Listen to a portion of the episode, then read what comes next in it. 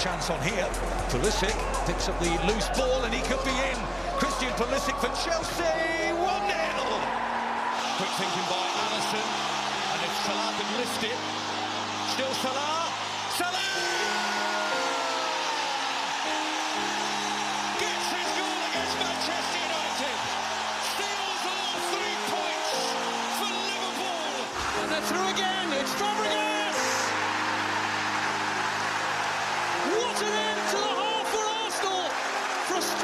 For so long, two strikes as quick as lightning!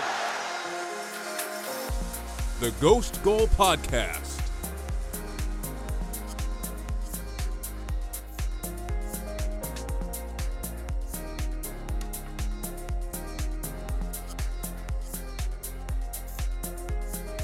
We're back to discuss the opening four to five days of the Euros.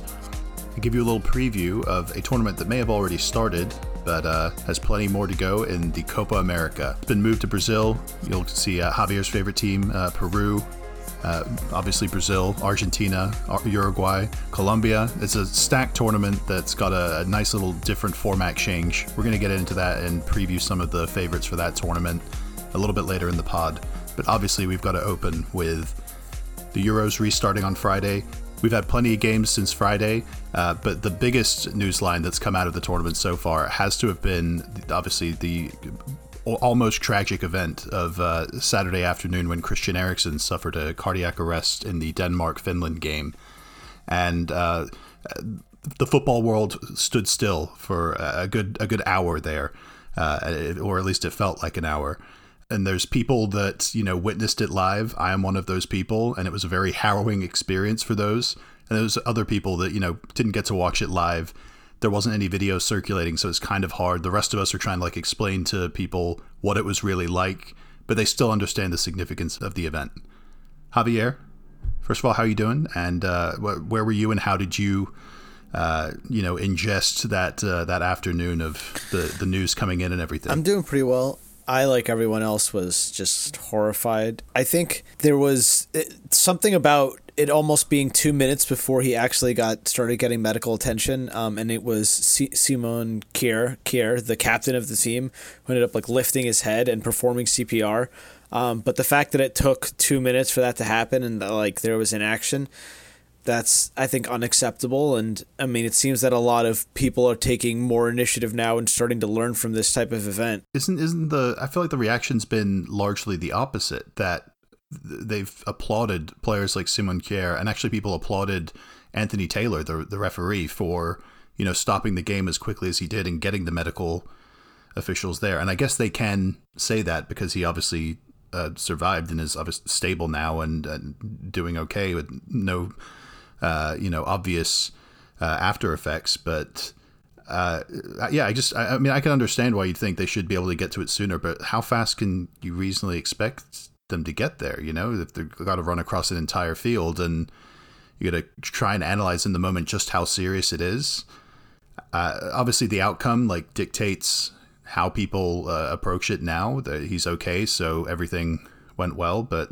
I don't know. Do you, do you know do you know more than I do about that? That like that took too long? Well, basically just that I've listened to like a couple of podcasts where they talked about it and just just people saying that like the response time of uh like the medical staff was a bit slow like that there should have been like that the time it took for him to actually start getting CPR like he he was out in like you know, it's pretty much as soon as he hit the ground. So like it was it was scary to watch. So with his eyes open and right. everything. So like it, really looked he like needed CPR like immediately, and I don't know. It's well, that's what Simon Kjær started. Yeah, they said they said that he was the but one. again, who got like that why? Started, so like, but like, don't you think like there, there's, there's a question like why a player is the one who's who's having to do that? Like the medical staff should have been. That's what. Because well, because he's the closest one. Yeah, yeah. No, I mean, also in that moment, like the news gets all the players react they see him i mean we at home react and see just how like crazy it is because we've got a zoomed in camera but then you know, it takes a couple seconds for the players to convey to the ref just how serious it is. The ref then has to make the decision to stop the game. Then the ref has to say, you know, come on. And maybe it st- first starts out being, oh, we just need the, the physios, like from the team. They come out and do it. And then next level up, we need like the proper medical staff who can deal with a life threatening event. I, I remember just being amazed by I, think in American sports, we're, we're used to having, if something really crazy happens in a sporting event, they'll drive like the ambulance onto the field and it will go across the grass and they'll get them off the field like as soon as possible. But it, the, the half, it was near the end of the first half and the, the clock just kept ticking. It was like the 56th, 60th minute. And you were just sitting there like, can we just like go to halftime and then and like, can they just like get every like get him like to an actual like hospital? It was crazy how like they had to keep him there in order to try and like save his life because it seems pretty clear now that he was he was dead for a second there. Yeah, he was dead for uh, yeah, he was dead for a while there. Stopped. Yeah, that's that that's really scary. But but but but what I think is important to learn is that you know if you don't know how to do CPR, that it's an important thing to know because it can happen to anyone. Like this is like one of the most fit athletes in the world, and he wasn't doing anything particularly like strainful, like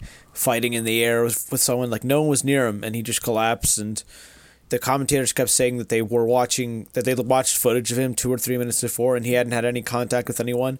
He he'd only just been jogging around, so he hadn't even been like doing crazy strenuous activity. It was only you know the end of the first half, so I'm uh yeah I'm really happy he's okay. It's it would have been tragic if something had bad had happened because we've seen tragic. We, yeah. We've seen a, a, few players, you know, die or swallow their own tongue or get that's, get brain damage. I wanted, to, I wanted, to, finish like this sort of segment on on just what the impact. Hopefully, he can play. I don't think. I think that might be the end of his career, right? Yeah, I mean, we're gonna we're gonna have to wait to find out because the the last like, well, I don't even want to call it high profile because compared to this, it just doesn't seem that way. But before this event the most high profile one I could remember was uh, Fabrice Muamba from Bolton collapsing, I think, in like a, a, a, League Cup game, like what's now the Carabao Cup. He was playing for that Bolton. was like 2010, right?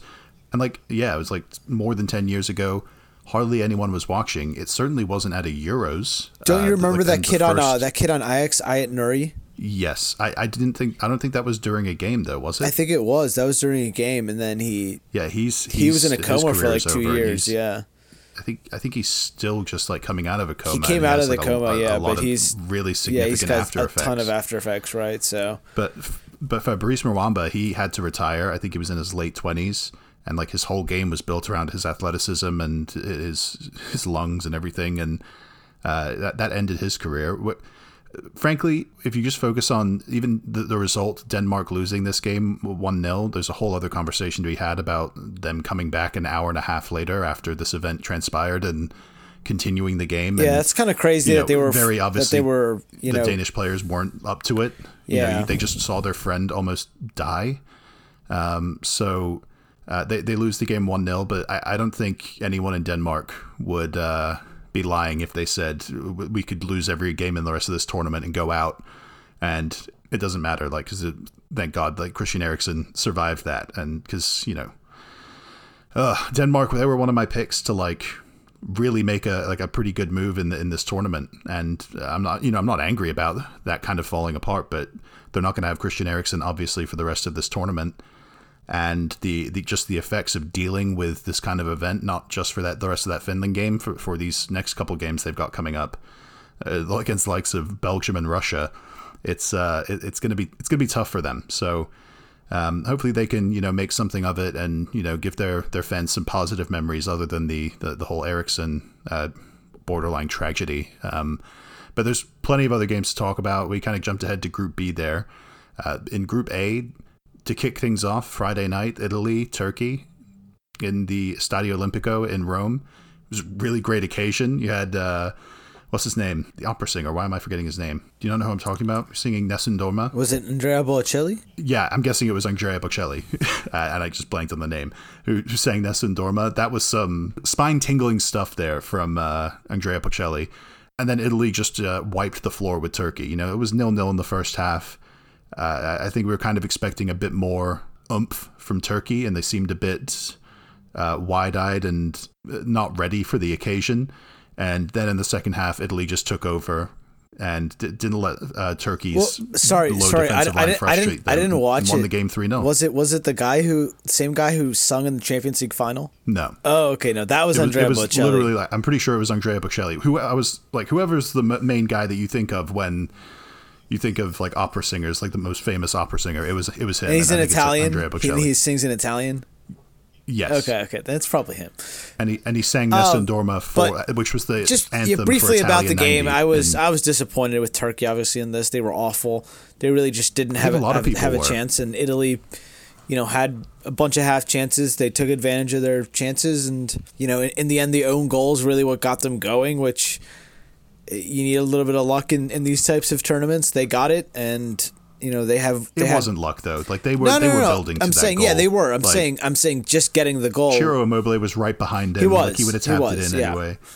Like Domenico Berardi, who they played at, at right wing instead of Federico Chiesa, who's been amazing for uh, Juventus.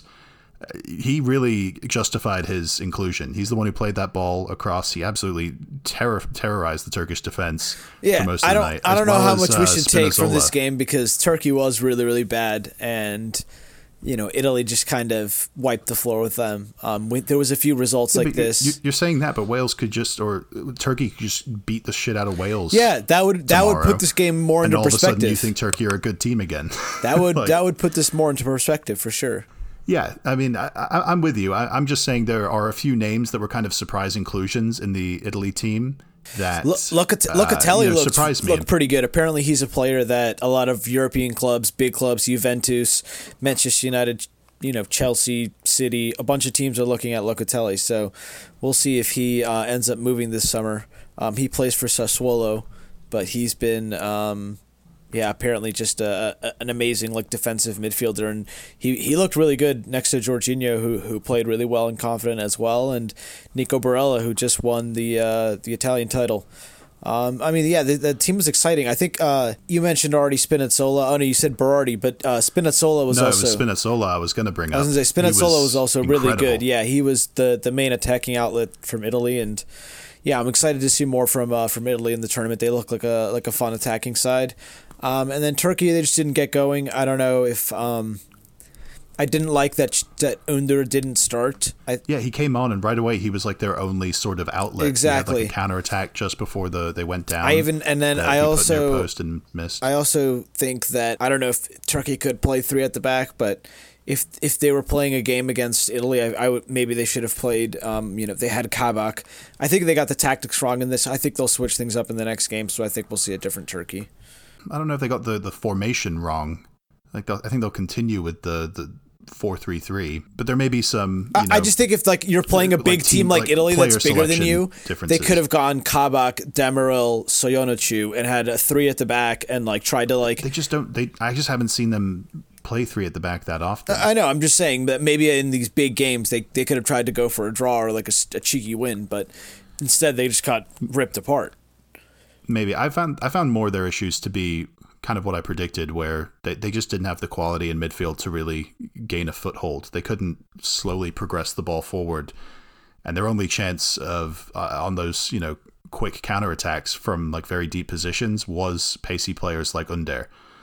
So, I mean, maybe that's just a, an example of when you play against team like Italy with Jorginho and Barella and Insigne dropping in and Locatelli, like you mentioned. Like that's they've just got more quality. They're at home. Everything's in their favor.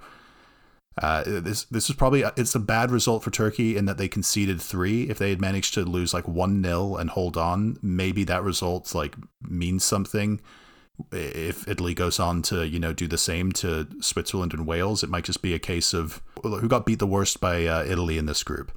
We should probably move on a little bit to Wales and Switzerland, because uh, or just talk about like the group in general. Maybe not the entire Wales Switzerland game. Yeah, there's. I, don't, I mean, it was kind of a boring game. It's set up now where like Switzerland probably should have beaten Wales.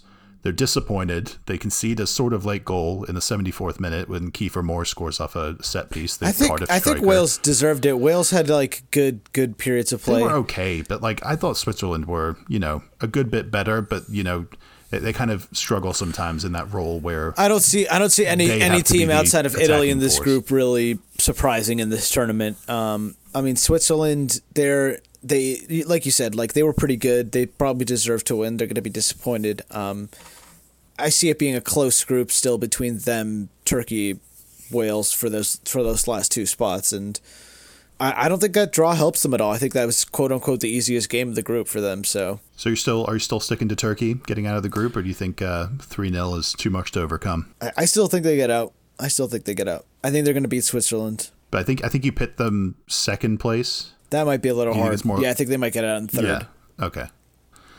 Yeah, I mean they- they've got a ton riding on this uh, Wales game uh, coming up. Sorry, they're going to beat. Uh, Wales. Yeah, uh, but luckily for for them, they've got you know their other ri- rivals, Switzerland, playing against Turkey in Rome, uh, so uh, they can hope for uh, a result that favors them in that. Uh, let's move on back to Group B, the group that has uh, the Denmark Finland results. But uh, Belgium beat Russia 3 0 pretty decidedly in St. Petersburg on Saturday afternoon. Double from Romelu Lukaku, one in the 10th minute and one in the 88th minute. And then a Thomas Meunier goal God, after man, he came I- on for Timothy, Timothy Castagne. it was it was plus six sixty for Lukaku to win Golden Boot for the tournament. I should have taken that. Like I know that like Ronaldo also got a brace on the first uh, game week, and it could very easily be Ronaldo if he goes all the way to the final and just takes a bunch of penalties.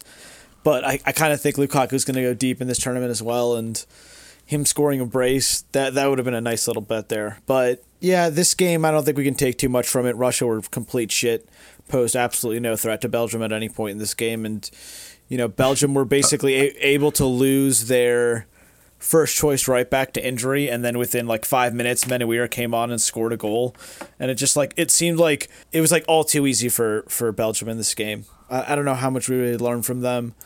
The first Lukaku goal think- was kind of a. did you think Lukaku's goal was offside? the first one. Yeah. I mean, it was, but like it took a deflection off the Russian defender. Hmm. Yeah, I get it. Every time I watch it, it just doesn't sit right with me though. Like, because the ball is very clearly being played to Lukaku because there's no other Belgian players in the vicinity. So uh, yeah, I don't know. I just kind of thought, But like it was just like it's. I think it's another phase of play, right? So like the ball's played, but like the offside is not called until the player touches the ball, right? yeah, I guess it was just when a case when where a like the defender ball that was played it. in was so shitty because Lukaku made a run and the ball went straight to the defender instead, and because the defender, I forget his name, just fluffed his lines and let it, you know, deflect under his foot and or like fall into Lukaku's lap.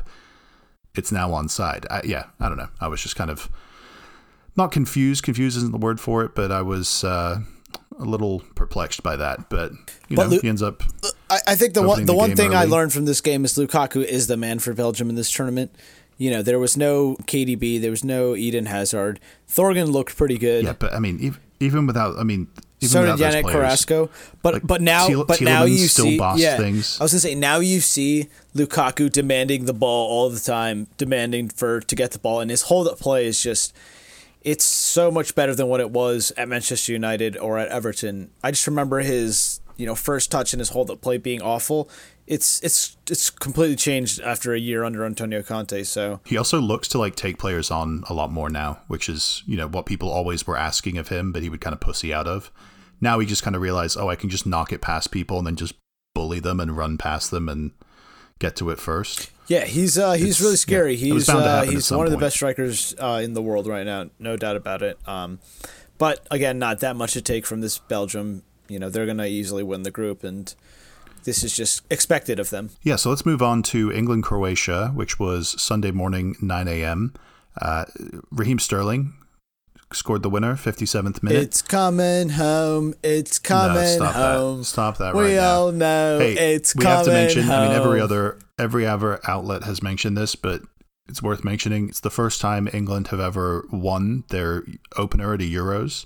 It's also the first time Croatia have ever lost their opener at a Euros. I honestly think that like Southgate learned a- a lot from this game, and he got the lineup wrong, but still got the win, which you think he got it wrong? Yeah, I think he actually got this lineup wrong. How exactly? I wasn't a big fan of the Kieran Trippier at left back. I know that he, for some reason, he absolutely loves it. He, he loves Trippier. Yeah, Just I don't know why. I mean, full but, stop. But I also thought Walker was kind of lackluster at right back. Like I didn't. He, he, he plays more as like a center back slash like you know center midfielder inverted center midfielder for Manchester City. I think I think he put those four kind of- defenders out there in the back line to not attack. Like yes, they got forward and you know supplied the wingers, but they weren't like trying to you know push to get into the box or try to like play balls in or anything like that. They were like Trippier and Walker were there to like defend first and foremost. And then he left the attacking players and midfielders. Like Calvin Phillips was allowed to like go forward, and he played amazingly and was probably man All of the match. but like but like Reece James just won the Champions League. You don't think he should deserves to Oh. be starting in, at like right back? oh, I mean, yeah, I 100% uh, do. But and then like I think Luke of Shaw is just definitely from- a way better I left back than understand from Trippier. Gareth Southgate's point of view, you're playing Croatia, a team that yes, they do have like young players in certain areas, like uh, Gvardiol, the the left back, but for the most part, it's all like grizzled veteran players who had a lot of them were just involved in that World Cup run and just beat you in that the World Cup semifinal. He probably just wanted to ele- go for experience first, you know, get I- that I- first but, win, okay, so and then he can play I- Reece I didn't like the back or line. Chilwell, and then the Scotland game. Um, Croatia had a lot of half chances. They had a lot of you know. They honestly Nothing great. Nothing nothing great, but like they they look a shadow of their former self. You know they don't have they don't have Mandzukic in this team. You know they, they don't have that goal scorer that puts away the goals that can get them. You know They still had deep- some nice moments in midfield. They did, and and like that that's where their their hope is. But what I was gonna say is England's midfield looked really good. Calvin Phillips was fantastic. Um, for me, probably the man of the match. Um, Declan Rice was good, and, and, and, and so was Mason Mount. They were all just doing their thing, and, and that was they worked so hard in the midfield. I've never seen England have such a hard working midfield. Um, and then you even had Foden dropping in and, and kind of dictating, and Harry Kane was able to do his thing as well. I mean, he had a couple of half chances, d- didn't really get get, I mean, get Harry involved Kane in this had the, game. the one chance when he hit the when he hit his head off the post Yeah. from that Mason was about Mount it. cross. But but Raheem Sterling, I mean, he seems to always play a little bit better for England. Um, I think that's six goals in his last six games for England. It's his first goal at a major tournament. Wow, that's crazy. It's crazy. So Um, I mean, also I think a lot of people. I don't know how many people were thinking he wouldn't make the starting lineup, but I think a lot of us like wouldn't have been surprised if. Uh, yeah, I mean, I think you would have thought like season, Sancho. Southgate had gone someone I think else. you would have thought Or Sancho Rashford. Was going to play, but Sancho apparently he didn't even make the bench. Something is going on with him. He he he was sick. Supposedly, he had Okay. a sickness. but I'm not sure. Hopefully, it's not COVID. But yeah, I mean, but- we didn't see we didn't see Grealish, we didn't see Sancho, we didn't see um, we saw a little bit of Bellingham, but I would like to see him start in one of the next two games. But I think England now, after beating Croatia, they'll they'll walk this group. You thought eh, Croatia were going to win the group. Do you think that's you changed your mind now? No, I picked England to win the group. Oh, you did. Okay, okay, never mind. I had Croatia second and Scotland third, but that obviously is dead, kind of dead in the water now. Yeah, I mean, I think Croatia. There's kind of alarm bells ringing. They have this next game against uh, Czech Republic, who won their first game against Scotland. We'll get to in a second, but I, I think it was a mostly to do with the Wembley factor that I mentioned. Like people, uh, okay, the last five Euros, England in their first game had taken the lead and then lost the lead late on in the match, in their opening match of the Euros, and this time they didn't. They took the lead despite you know not playing amazingly, playing pretty well, but it was a pretty even game. Uh, and then get the lead early in the first half and manage to not relinquish it, and they walk out with their first ever win in the opening game of a Euros, and it's at Wembley. Is that a coincidence? I don't think it is. They're obviously going to be at Wembley for these next two games in, in the group, and if they keep winning, I think they just keep playing at Wembley. So it's it's it's a real uh, question mark for uh, like which team like if they do draw France or Portugal or Germany in the the first knockout round, it's like one of those three teams from that group that's going to play them in the first knockout round. Can those teams come in and, and beat them in Wembley? Uh, maybe France and Portugal. Wait, so can, why do but why? But, be like tough. some of these other teams are playing at home as well. Why does uh, England But maintain I'm just saying the, home Wembley advantage? England advantage is like significantly different. But does England Like, get to play have- all of their games at Wembley? I like I think so. I think there's like a possibility because Wembley is where the, the final is hosted. I think maybe they might have to go away to like in, a, in the knockout rounds at some point, but I'm pretty sure from everything I'm hearing from English outlets, England have the chance to just like the, the main reason they think England have the chance to win this is because England get to play most of their games at Wembley, which is just a, a crazy advantage. Like but yeah, we'll see. Um, that that Scotland game on Friday is absolutely huge, and I, even though Scotland lost to Czech Republic, which we can talk about now, um, I, I, still think goal, they goal have a of the tournament. to Patrick make, Schick. That was we just gotta yes, say absolutely. it now. But I, He- I still know, think Scotland, because of the rivalry they have strike. with England. I know you're trying to move on, but we have to uh, we have to talk about this from the Scotland point of view first, because it was a home game for them at Ham- Hampden Park in, in Glasgow. They had first tournament game since 1998. they have no chance. Like- they have no chance. But uh, I I don't know what happened. you want to talk about home advantages? There were a bunch of teams that had home advantage this week and completely shat the bed. So, I don't know what happened you know, to Kieran Tierney. Not that much of I don't know what happened to. Kieran Tierney. Um, I think he went down hurt right before the match. Typical Tierney. Shocker. Right. But uh, if they don't have him, I think they're going to have Kieran Tierney. Right. I think they're going to have absolutely zero chance. And I think the pro- the problem for Scotland was like they have they had like the best chances fall to like Armstrong and Robertson. Like they they they don't have a striker. They don't like they have No, They didn't start Che Adams. They started Lyndon Dykes up top. yeah, and they had to would like bring on two of them Adams really early on, and yeah, it, I don't know. It, for me, it wasn't it wasn't a great performance uh, that convinced me to to that this team can do anything. But maybe they'll the, this next you know if they put in a, a get a draw against England, I'll change my mind. I want to see a big performance though. Yeah, but what I'm saying is because of the the rivalry between those two, you know, nations, uh, the, I think it evens the odds a little bit. We know Scotland are going to be defensive when they, they play England at Wembley, and we know that's going to be a very different, uh, you know, question for England to answer, and they're going to have to play different players to try and break that Scotland, uh, you know, defensive line down. Um, and and those players, maybe those Scotland players are a bit more up for it. That maybe there's not the pressure of being at home and it being like the game you should be winning against the Czech Republic. Maybe they play better as a result. I, I, the tournament's not over for them, but you're right. They need a result. They need a at least a draw uh, against England. If they pull off a draw, then I'm not saying they can beat Croatia. That would be very very tough. Uh, but depending on Croatia's position, maybe they had a shock loss to uh, Czech Republic, and now their tournament's basically over. So who knows? Moving out of that group, I forget the name of that group, but England's group, uh, and moving on to I think the game of the weekend. It's kind of you know not really up for debate. Holland three, Ukraine two. That was a Sunday afternoon. Yeah, what, Jorginho what, a, what a crazy, what a fun game. Yeah, if you if if Yeah. if you missed this game, you you really did miss the game of the of the I mean, I'm pretty sure I told everyone to watch this game. This You was did. game of the You weekend for predicted me. this, Alex. I mean, it, even the first half, which ended nil nil, was still really fun and had a bunch of chances. And you thought to yourself like it could have been like one one or two one at, at halftime, um, and then everything came to fruition. The the second half, it just the goals burst on the scene. Um, I think Andrew called in his bets to bet on Wijnaldum scoring in this game. We're gonna give a shout out to Andrew. Yeah, that was a That's, good. that was a big, big shout out there. pick. Yeah, but yeah, three, three, two, big, big result for the Dutch, um, and just like establishing that they're going to be the the big dogs in this group. If Ukraine had able to been able to even come get like a draw out of this after being down two 0 you would have thought that that would have been huge momentum for them. But the fact that like, you know, five minutes after Ukraine get the equalizer, Dumfries scores like a beautiful goal to to win it, and yeah, just uh, well, great game. That's that's like the the type of passion you love to see in the Euros, and you know heroes come to to fruition. Uh, Weghorst, the like massive striker that the Dutch play, he's he's he's pretty decent for like guy who's like six six. Um, but he's uh he's kind of kind of fun to watch. It's actually it's actually just Bas Dost. He's uh you know he's lost a little bit of weight and he's just looking better. You know yeah, he kind of he's the same kind of player. He's just a, a big Dutch, But he's fuck huge. who throws his weight around and you know makes him uh, like a, a nuisance of himself.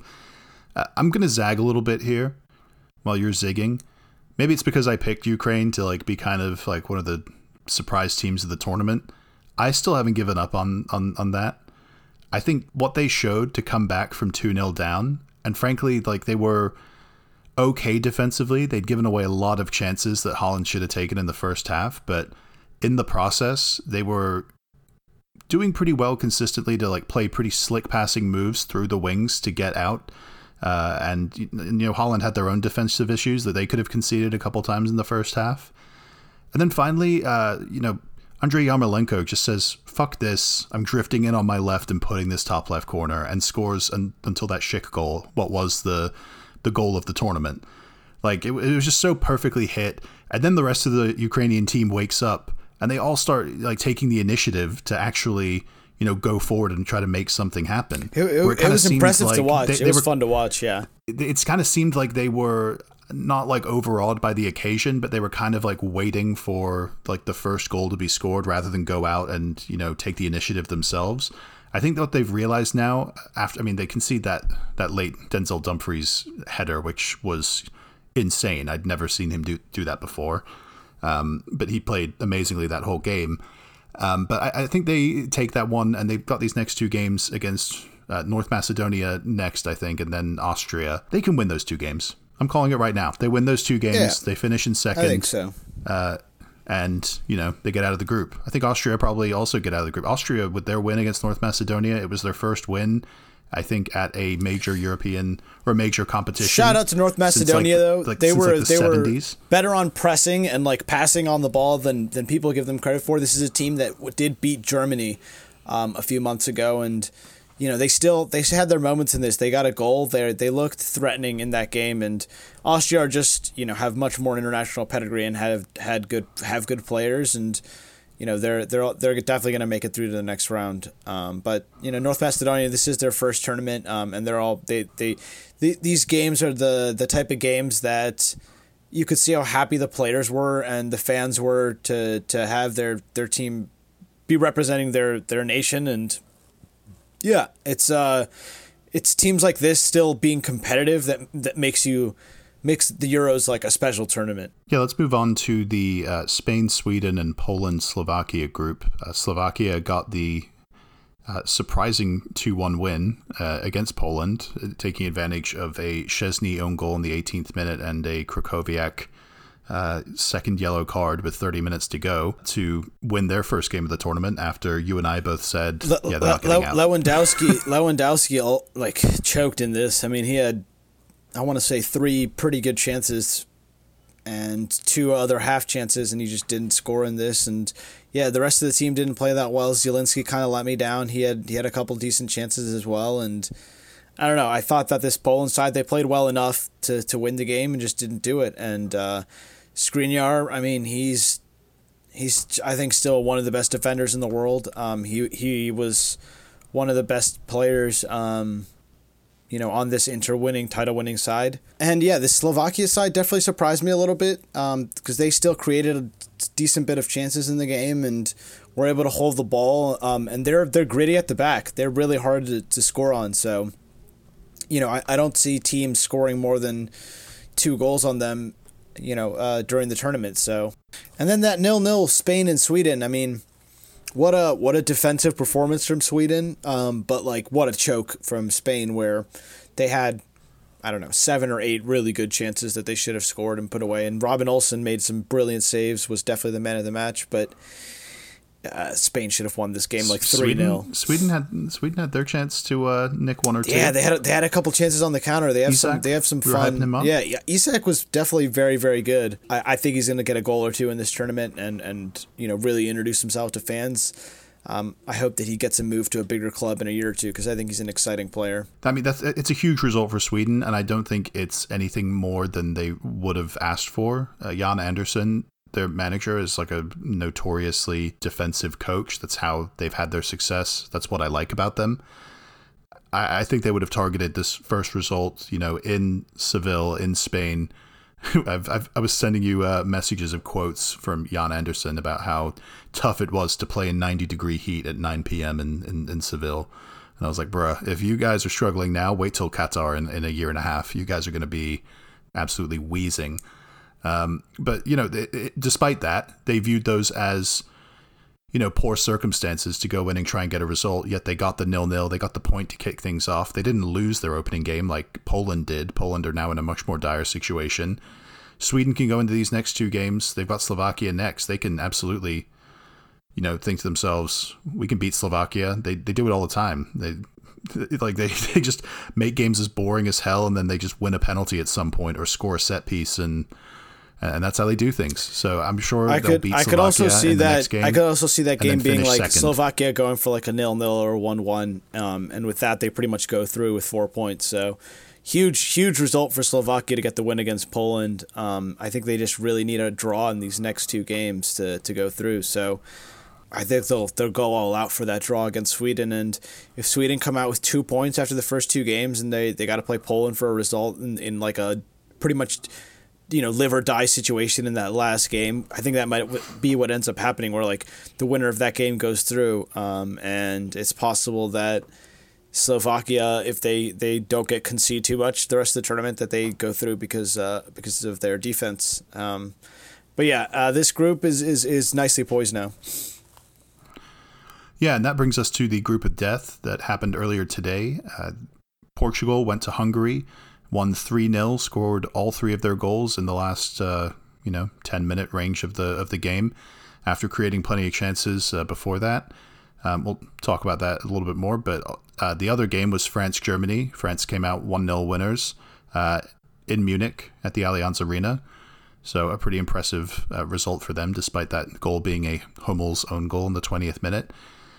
Uh, I guess we'll start with the Portugal game because I was making the comparison to you that this Portugal side kind of seemed to me like they approach games similarly to how Manchester United have like this past season. Uh, maybe they they don't mean to do it, but it just kind of ends up being that way. Like they're they're on top against you know lesser sides, but they just kind of make it harder than it needs to be. They kind of have like a, a rocky shake where they either go behind or, in Portugal's case, in this game, uh, they didn't officially go behind, but there was, I think, a uh, goal for Hungary that was chalked off for offside with about like 15 minutes to go, maybe a little bit less. It was like 75th yeah, minute, something it like, like really that. scared the shit like, out of Portugal. It seemed like Hungary at home in a pa- the only packed stadium of the tournament so far, and likely for the rest of the tournament.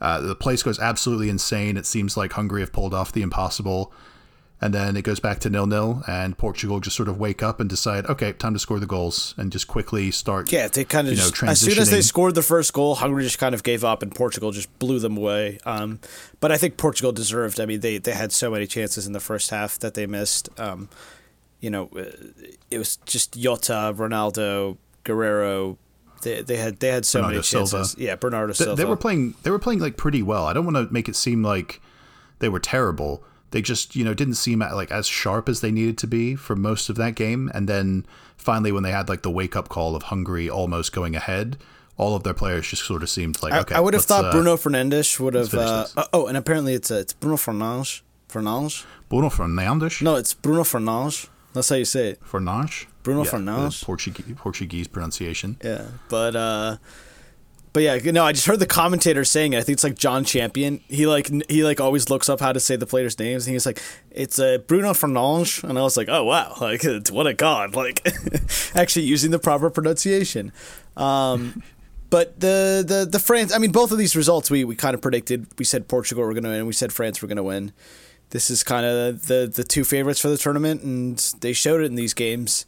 Um, I mean, I think Germany were okay but I think France were the deserved victors in the end. They had a couple of goals that were chalked off for offside, a beautiful Mbappe goal that was chalked off for offside, and they had a, an, another goal as well. Um, but the Benzema one, yeah, yeah, the Benzema one that was that was chalked off. So, you know, this this France side, I think they played well enough. They showed that they they just let Germany have the ball. They sat back, played on the counter attack. They were dangerous the entire game. They really limited Germany to very very few chances, and Golo Kanté bossed the midfield. Um, Paul Pogba did his usual thing that he does for France. He looked really good as well, and Rabiot looked pretty good. Rab- well, yeah, even Rabiot looked good. I mean, it's just it. This France team is is in the best form of its, its existence right now. So, this team right now, you know, this is the, the sky's the limit for them. It, it's a pretty. I mean, I'm sure their tactical breakdown that Deschamps goes into is probably a little bit more, you know, in depth than this. But it kind of seems seems to me like with the players they have, they can realistically just play, you know, four at the back, two players in midfield. One of them's N'Golo Kanté, and the other is probably Rabiot, maybe another, maybe Tolisso. And those six players plus the goalkeeper can pretty much say that their job is to defend and to just you know maintain the the, the team shape. Whereas Griezmann, Benzema, Mbappe, and Pogba are just given the license. Pogba maybe a little bit has a back and forth defensive and offensive box to box role, but he's really let off the leash in this formation to sort of supply those front three players with all of their great uh, characteristics, with you know the opportunity to go forward and score goals. And you know they didn't score all the goals they could have uh, today against Germany, but they got the result. I they mean, followed this their own is- strategy. You know, they got their early goal and then they sat deep and defended and I, have tried to take I've been listening to all these hipsters trying to call Germany to win this group, and I, I was just kind of laughing. Like Germany is not was not never going to win this group. Um, people who believed in this Germany side, I, I don't see it. Um, I think this it's too they're too young. They're, this coach is is going out the door, um, and there wasn't like a very cohesive game plan with Germany.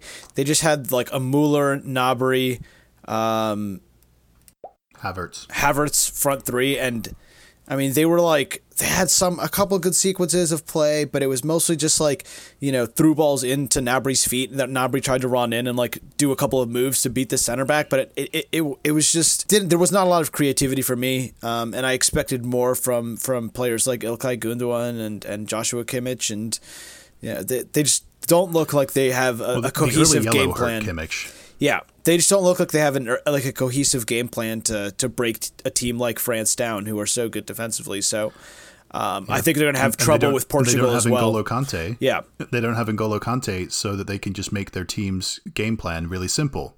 So, simple isn't always bad because it worked for France or works for France.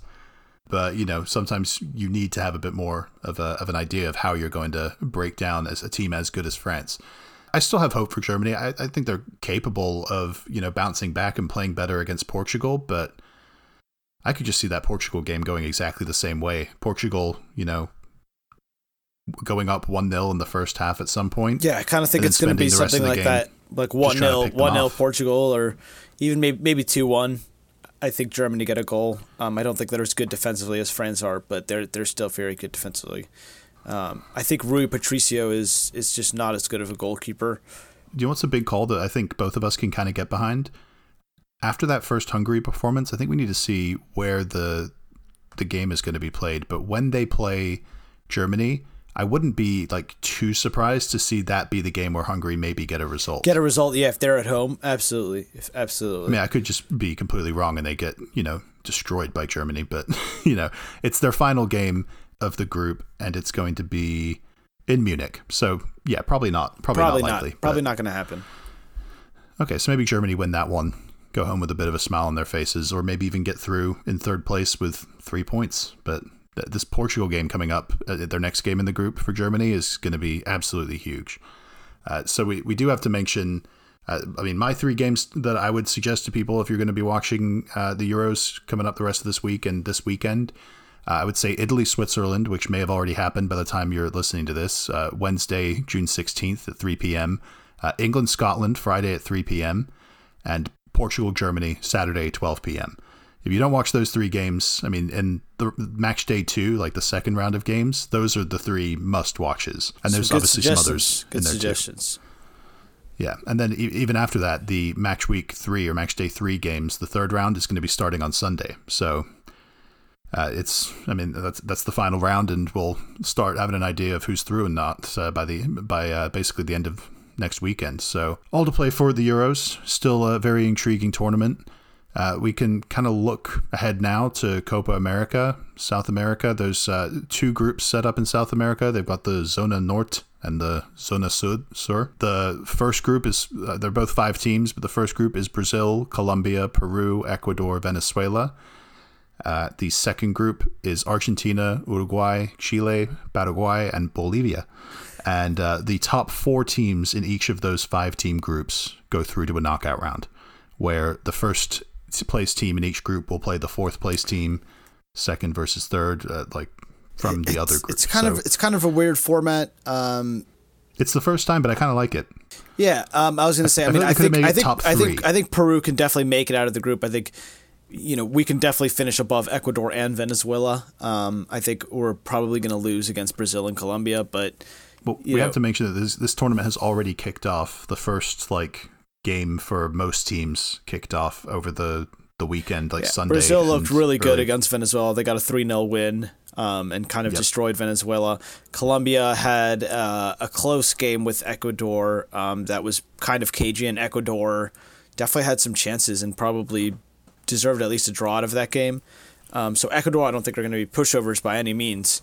Um, they have a they have a good side, um, and this Colombia side um, as well. So, but I think Venezuela will be the one team that Peru should definitely finish over in this. But Venezuela, you never know. They they've so? got a decent Venezuela side. Venezuela have decent players. they do. I feel like you're the same level abouts as like Ecuador and Venezuela. Like it really could go either way in those head-to-head games that you guys have with them. But which group do you think is harder?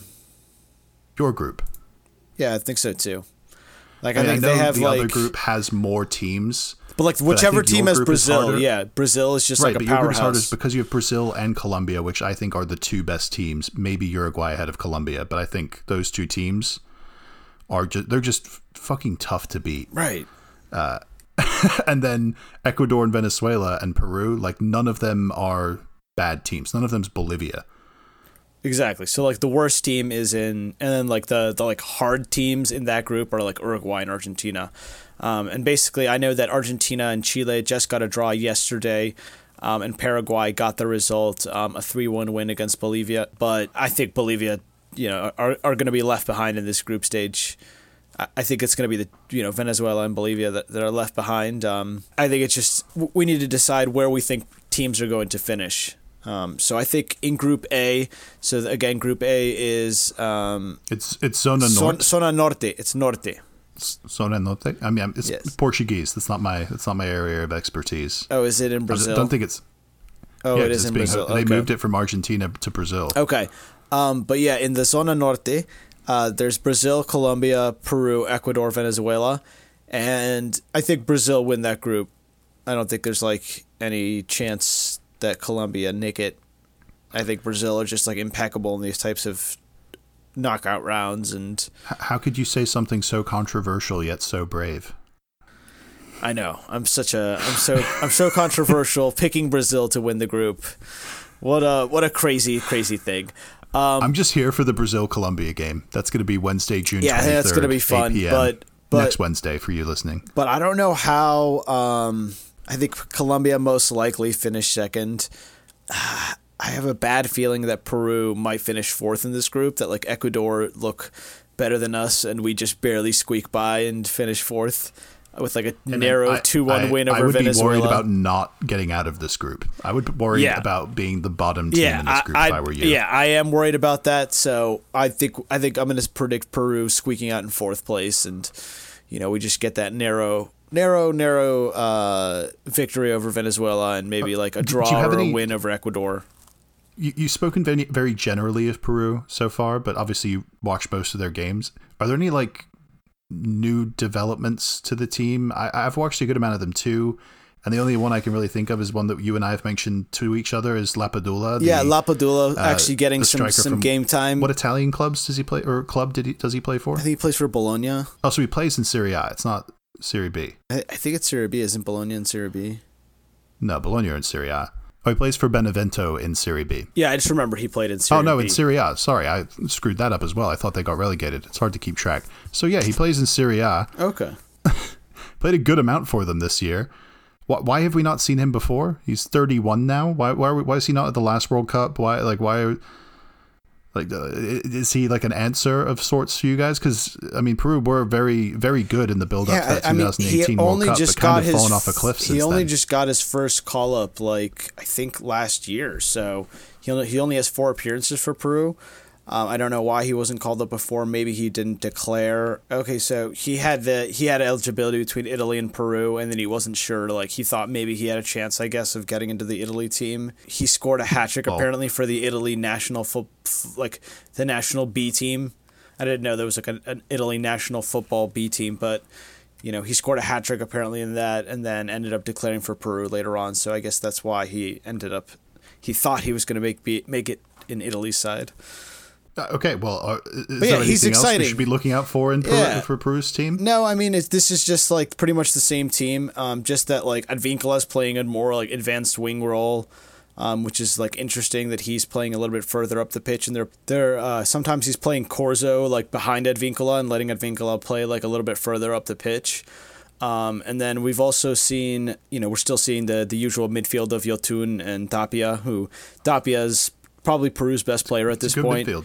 Yeah, you know, and Just need goals. And yeah, we just need Cueva and Carrillo to actually start creating and, and getting a couple of goals. Um, and even this uh, Sergio Pena guy, kid um, who plays in the Dutch league. He's like 25 years old. People are calling for him. He's just like a fast um, attacking midfielder slash winger, and you know, I kind of want to see him get a little bit more game time. Okay. So your prediction for Peru is that they probably finish fourth, and you think it's Ecuador that get third Fourth in that group, and fourth or third. Venezuela Yeah, fourth or out? third. Yeah, I think Venezuela miss out. Okay, I, I- I'd probably, I'd probably say, uh, oh god, I didn't see. Did Ecuador win? Ecuador lost.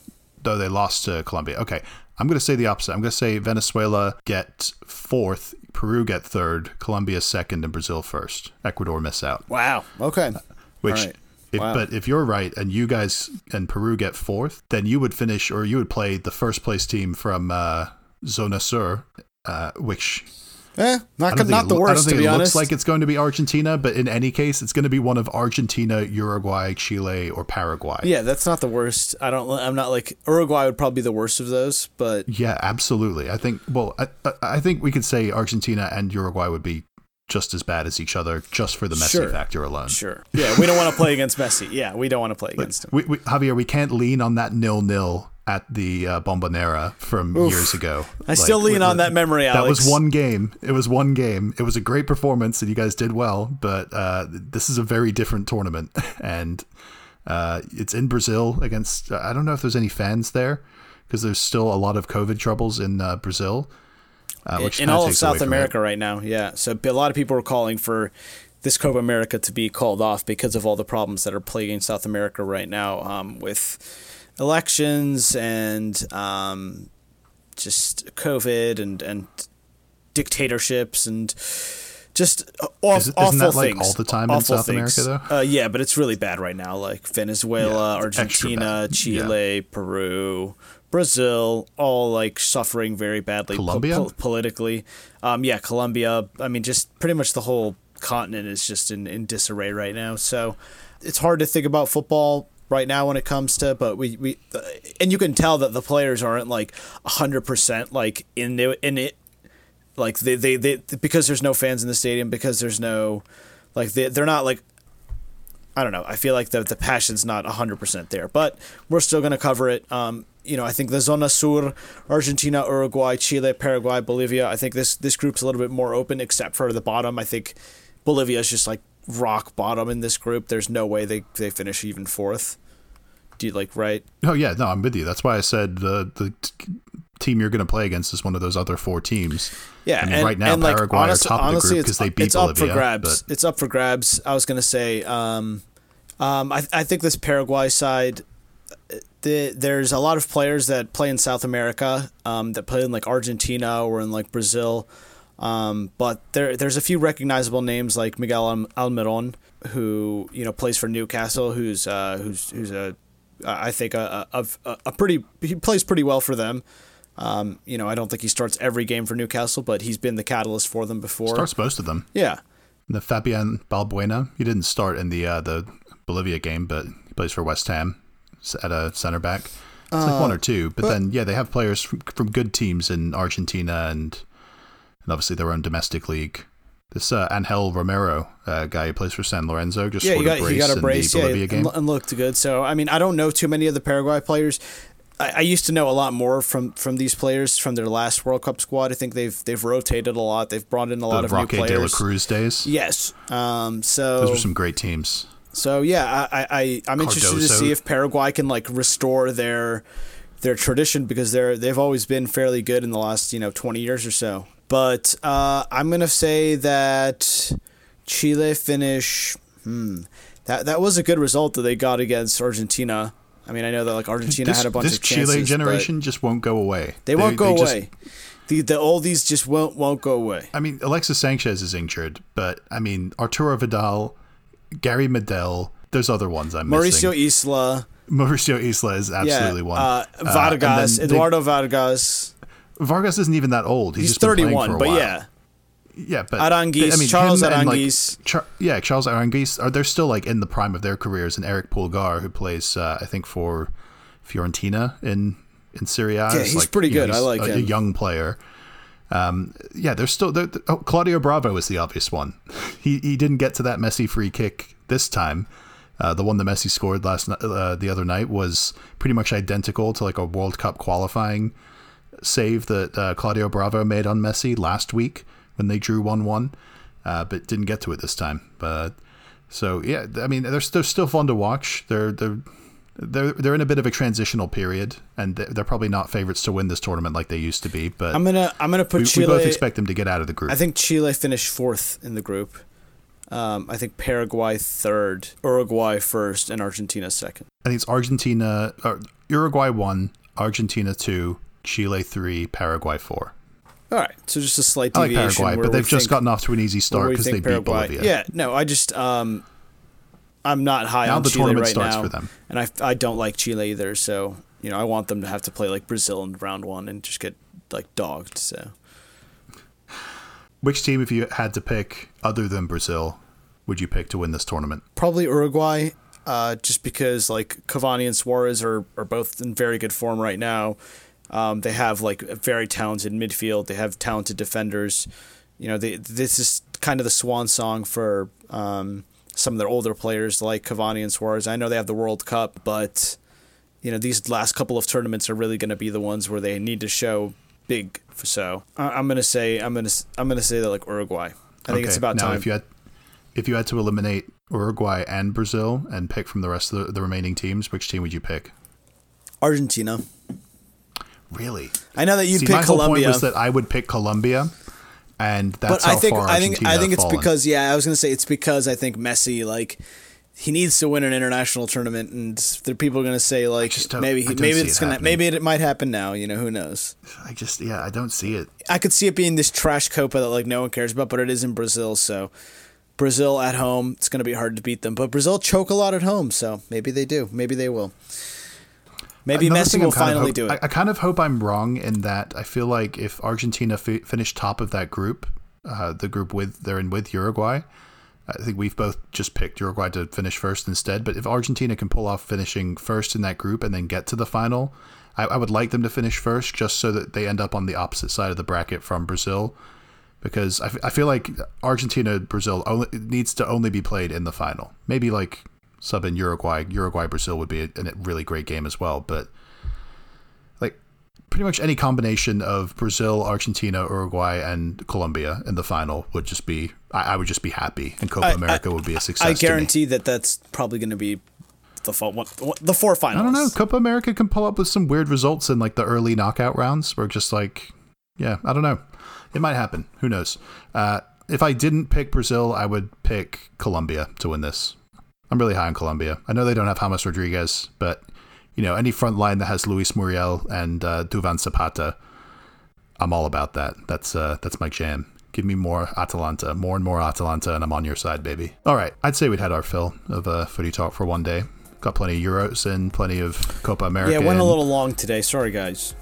Yeah, it happens. Uh, I mean, the games. I'm, I'm just going to quickly drop the games in this Copa America that are uh, upcoming over the next week or so that you should be watching. There's going to be Argentina Uruguay Friday, this Friday, 8 p.m. Uh, Uruguay Chile Monday at 5 p.m. Just to finished work, you know.